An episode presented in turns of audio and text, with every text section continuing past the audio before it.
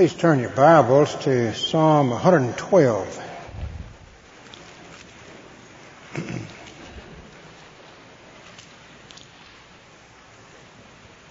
the great flood of 1993 affected uh, your America's Midwestern river system. That was a 500 year flood. Uh, you could expect a flood like that once every 500 years. Robert Lewis, in his book, Real Family Values, says that's the kind of flood that we're experiencing in America in terms of family values, our social institutions.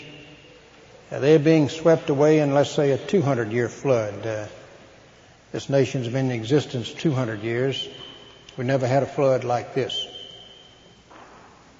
Uh, think about the, he lists some of the currents, uh, trivialized view of the sacredness and permanency of marriage, safe sex instead of biblically ordained sex within the marriage relation. The tragic myth uh, that human life begins whenever we say it begins. Uh, the misguided stance that homosexuality is an alternate lifestyle.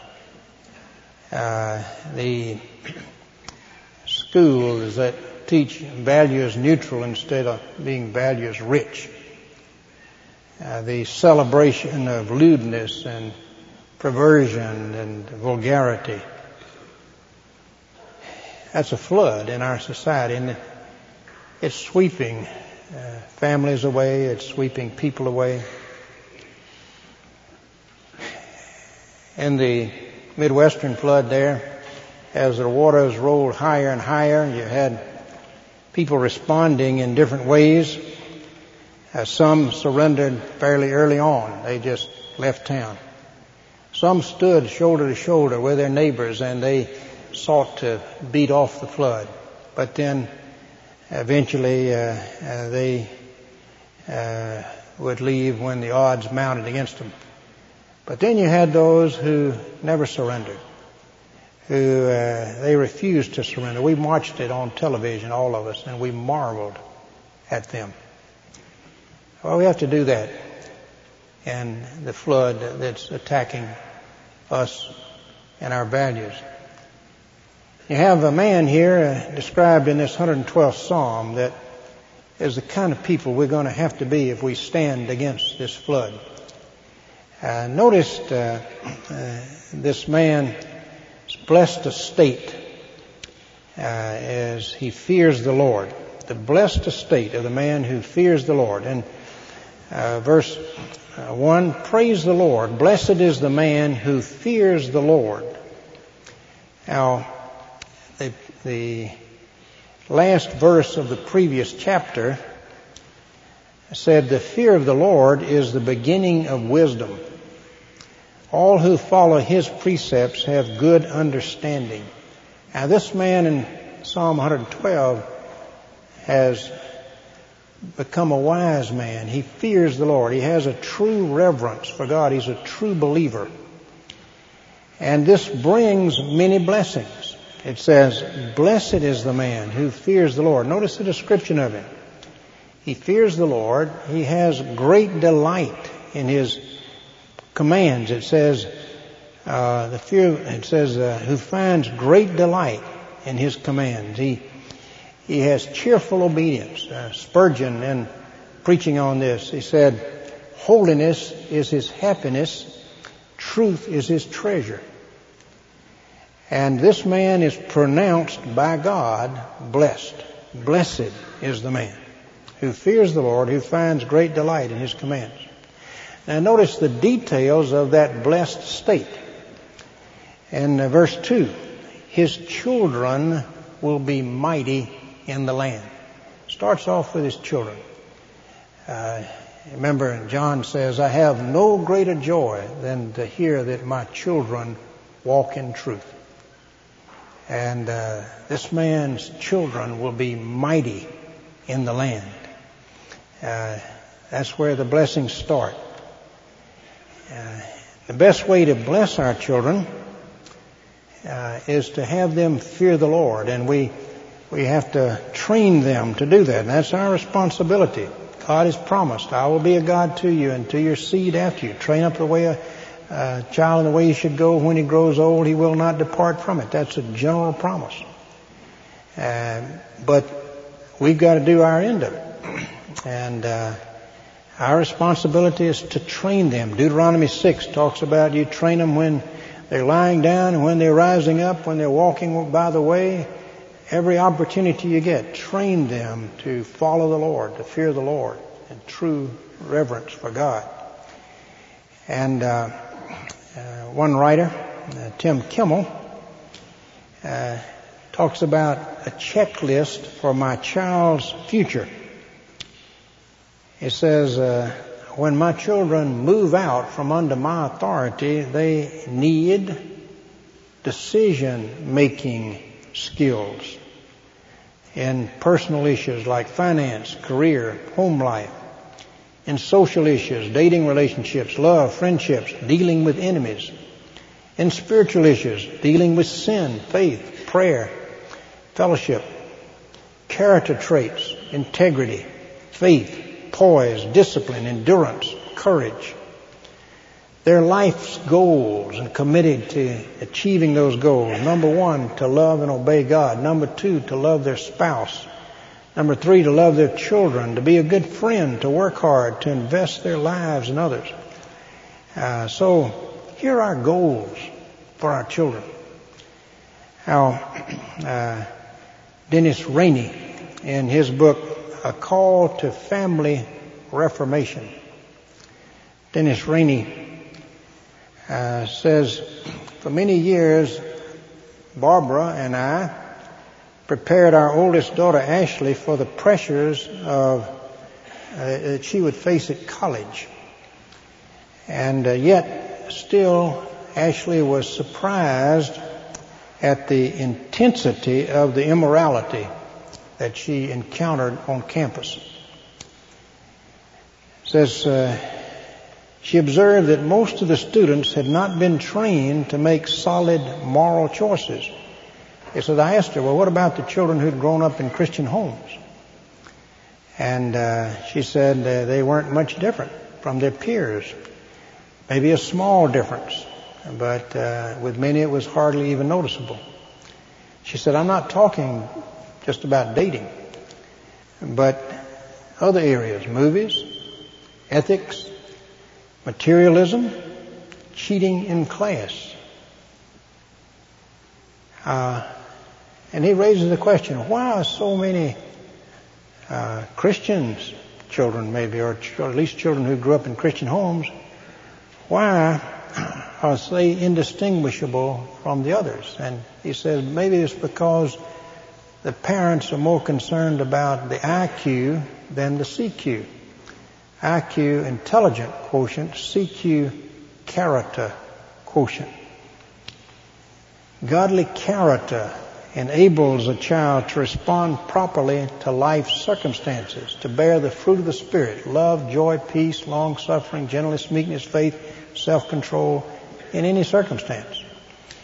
Character is what will help your child uh, to keep within his budget uh, when he grows up as an adult. Character is what will lead him to turn to God in a time of hardship and pain. Character is what will help him pursue his mate and resolve major conflicts in a loving manner. Character is what will enable him to make that extra phone call or work that extra hour to do the job right.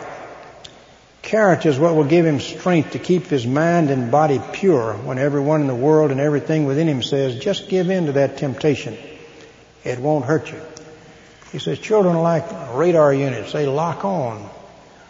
They lock on to you. And they lock on to me and they observe. Uh, we model for them. And he says our children need parents who are models.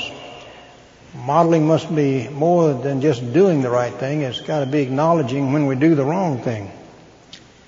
And uh, he says character is cultivated when we when we really involve ourselves and maintain a close relationship with it, with our children by involvement. He talks about when Ashley, the, who was then in college, was a little girl that he would take her on a date. And one time he took her out and they uh, went to a smorgasbord and then they got ice cream and cake and then they went to Bambi at the movie theater and uh, then uh, got some popcorn there and driving back he asked her, she's three years old, he said, what'd you enjoy most tonight?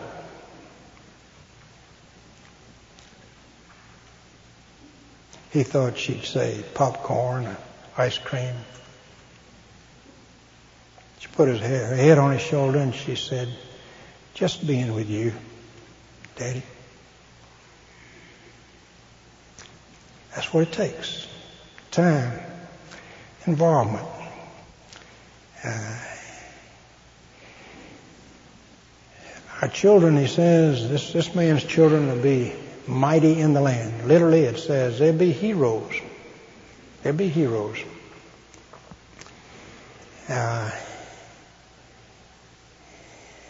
they'll be men and women who can influence others, mighty for the Lord. I have a letter that my daughter wrote to my wife and I when she was in college. Uh, She says, I'm in Dallas right now. It's early in the morning. Don't, don't misunderstand. She went to Auburn. she just was out. Uh, uh, she says, I'm in Dallas right now. It's early in the morning. Everybody's still sleeping. I just got back from running. And while I was outside, I was thinking a lot. I guess this whole trip, I've been thinking a lot about how very, very blessed I am. I've just realized that I know Jesus in such a deeper and more real way than most of the world. I've just been thinking about both of you and how very grateful I am for you, for the way you both love God and know God, and you've taught me to know Him. Your lifestyle, your burden, uh, your love for others, your desire to seek God more than anything in the world. Well, I'm, I'm far short of what I ought to be, but uh, you pick up the importance of modeling. And uh, we want our children to be mighty in the land for the Lord, heroes for the Lord. Uh, the uh,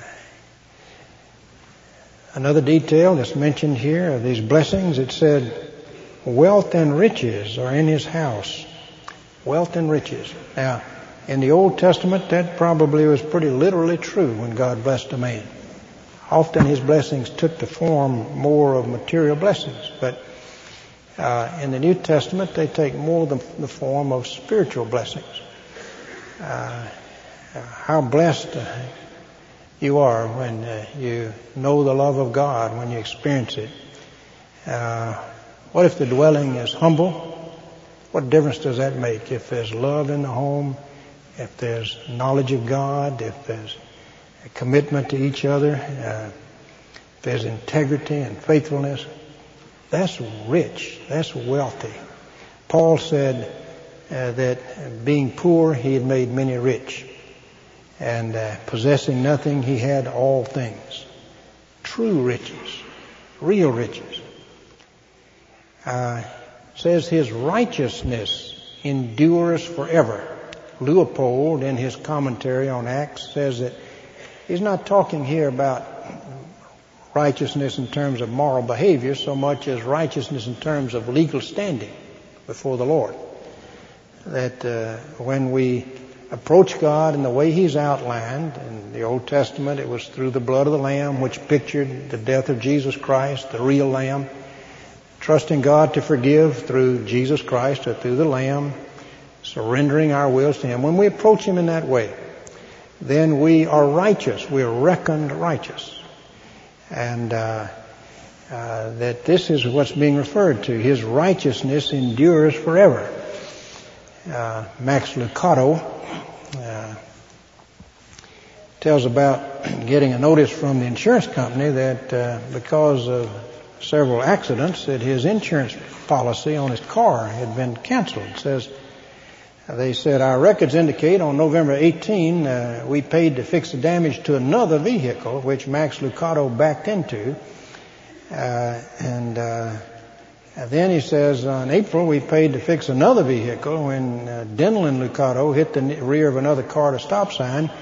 In view of the above information, we're not willing to reinstate your automobile insurance policy. It will terminate 1201 January the 4th.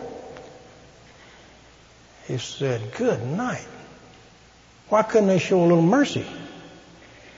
Uh, suppose you got a letter like that from God and said, because of the sins you had this last year, your fire insurance is canceled as of uh, the first of January.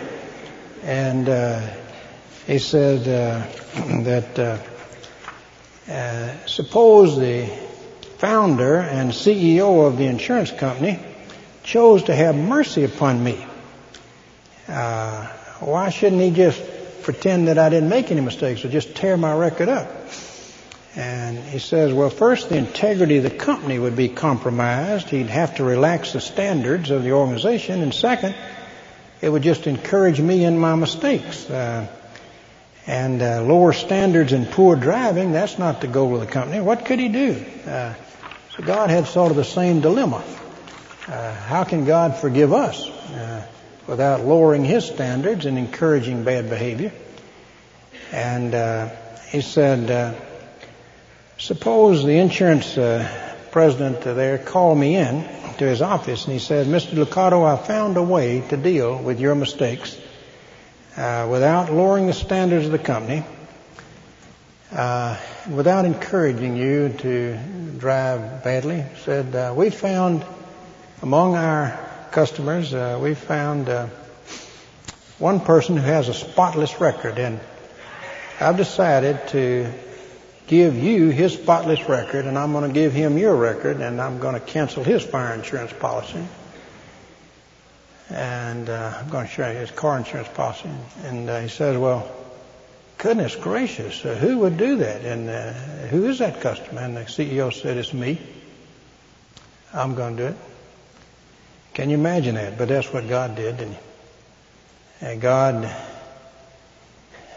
canceled our, instead of canceling our fire insurance uh, thing, he let his own son go through that fire and pay for our sin, giving us his perfect record and crediting our record to him. And uh, then when we place our faith in Jesus and when we surrender our will, when we believe his claim to be God the Son who died for our sins and trust him to forgive us and uh, we surrender him, then we have a permanent standing of righteous. This man, it says, his righteousness endures forever. That's part of those blessings, tremendous part. The another thing it says that in trials God will undertake for this man. Even in darkness, light dawns for the upright, for the gracious and compassionate and righteous man in trials God undertakes. He has trials like everybody, but God is there. God doesn't forsake him. How uh, we see the blessed estate of the man who fears the Lord. We see the details of those blessedness. His children are mighty in the land. Uh, he is in righteousness, endures forever. God is with him in trials.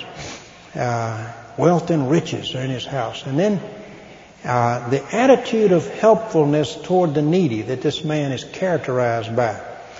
In uh, verse 4, it spoke about him being a gracious and compassionate man. Verse 5, good will come to him who is generous and lends freely, who conducts his affairs with justice, generous and lends freely. Verse 9, he has scattered abroad his gifts to the poor.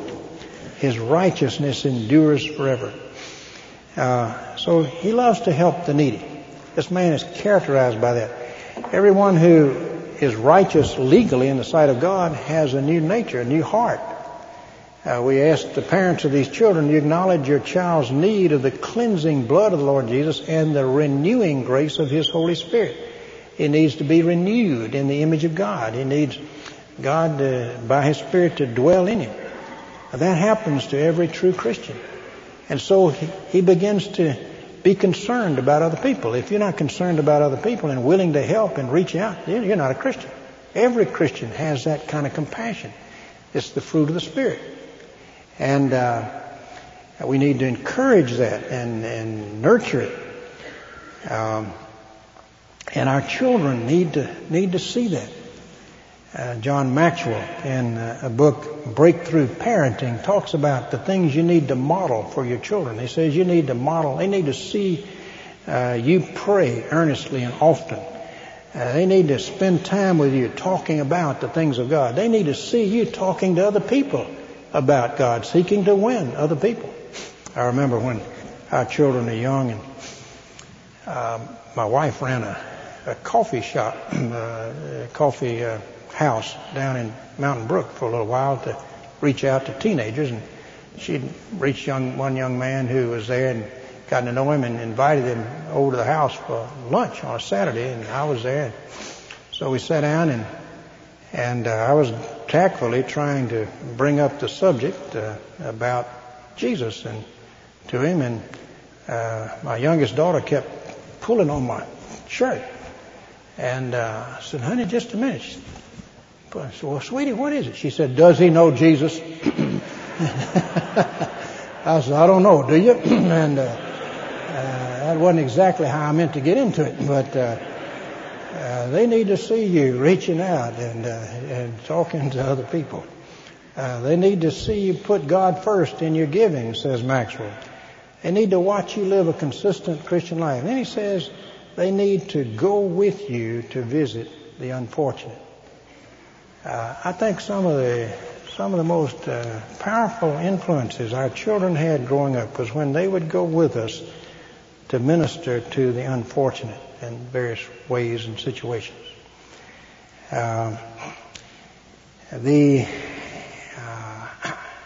this man is a man of integrity. That's a further description. In verse five, it says uh, he conducts his affairs with justice.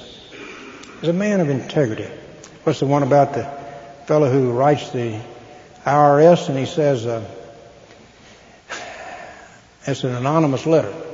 He said, I want you to know that I'm very troubled about the fact that I lied on my last income tax report about my income. And it's really bothering me and I can't sleep. And here's a money order for $500. He said, if I still can't sleep, I'm going to send the rest.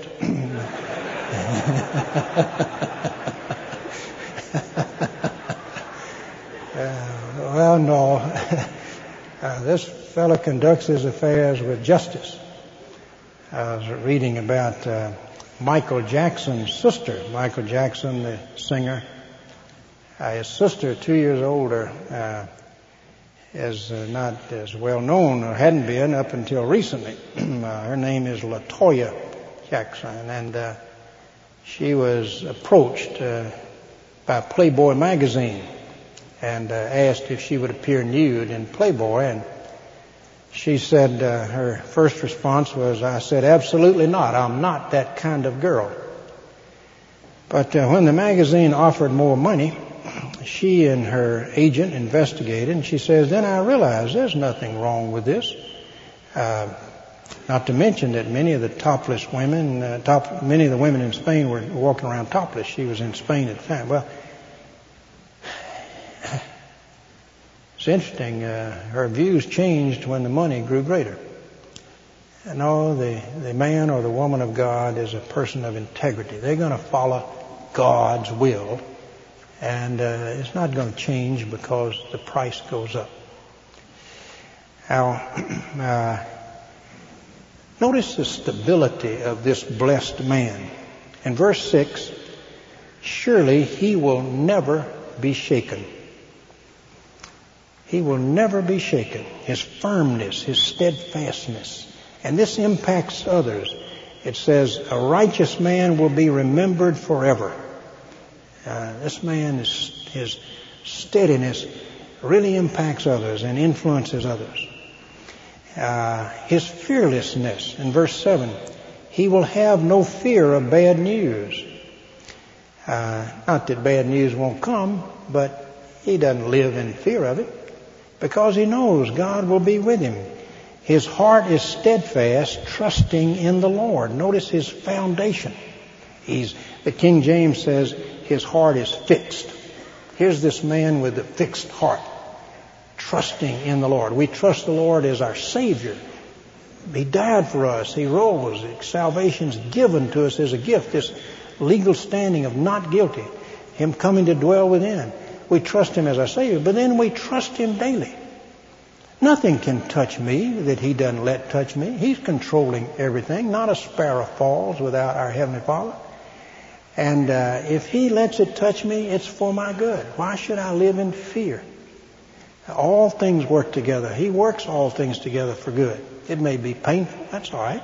He didn't say I wouldn't have any pain, but He said that He would work it for my good. And I may not can understand it. That's all right. I don't have to understand how it's good. He knows. He knows what he's doing, and I know why I trust him. That's all I need to know. That's this man's foundation.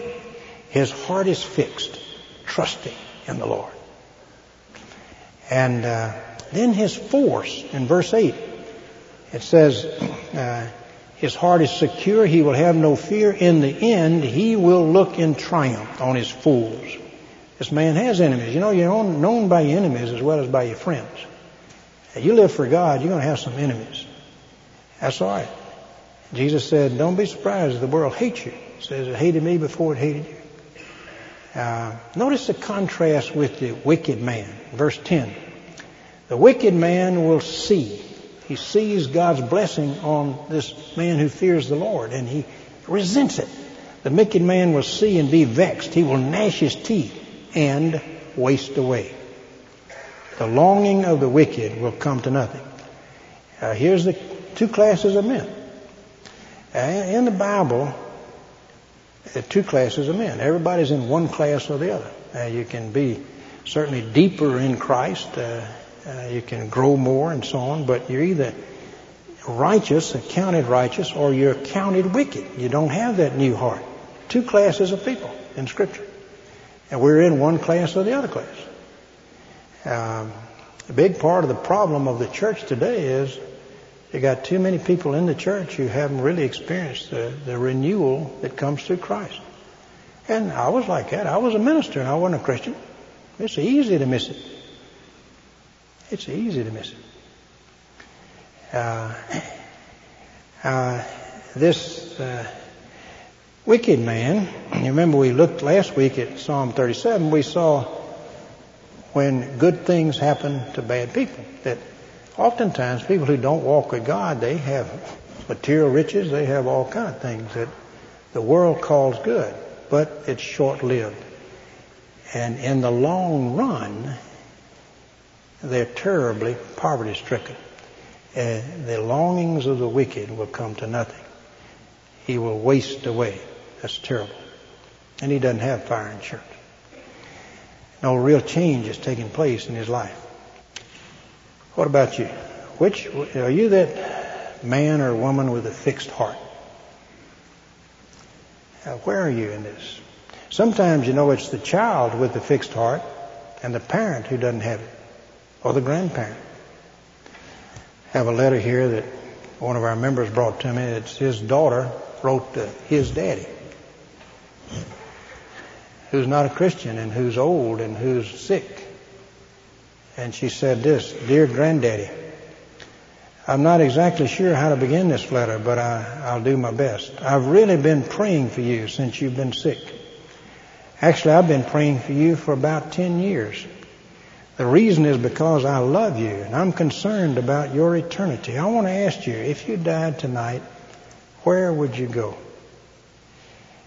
I'm 100% no doubt positive that I'll go to heaven and be with the Lord and for eternity.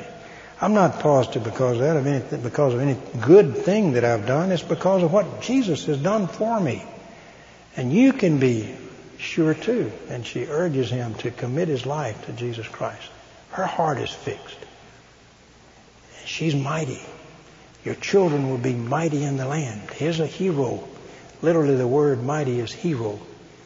Your children will be heroes. Here's, a, here's one of those heroes coming along, influenced by her parent. And now impacting others. What about it? That flood is washing away families, people, individuals. I have a minister friend I talked to at the General Assembly this last week who's retired and he's sort of a chaplain to his community in North Georgia. And he calls on all the new young couples who move in to invite them to their church there and all. He says about one out of every two of those young couples are not married. I sat next to a fellow the other day that was like that. And uh, uh, this is crucial. this is crucial. Uh, we we don't want to be swept away by this flood. We've got to stand. We've got to be the people with a fixed heart and to help others. Help them not get swept away by the flood. What kind of impact are we making on our culture, on our families, on our friends? Are we modeling this? What are our goals? What are our goals for our children? Do we want these blessings that God details here for our children? Uh, that they would have true riches. Let's have prayer.